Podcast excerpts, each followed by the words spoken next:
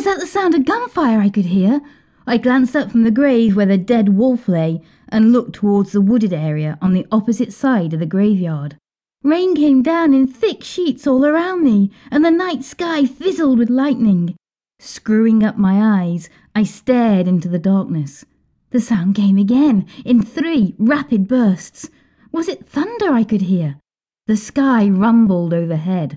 The slithers of black between the gnarled trunks of the nearby trees lit up in strobes of white. Was that the flash of gunfire, or lightning strikes from above? If it was gunfire, that meant there was someone in the woods. Rush? Rhea? Calix, perhaps? What would any of them do or think if they found me knee-deep in Annabel's open grave?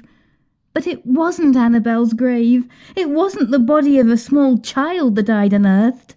It was a dead wolf. The creature lay in the sodden mud, eyes closed, grey tongue lolling from the corner of its jaws. Two rusty nails protruded from its front paws.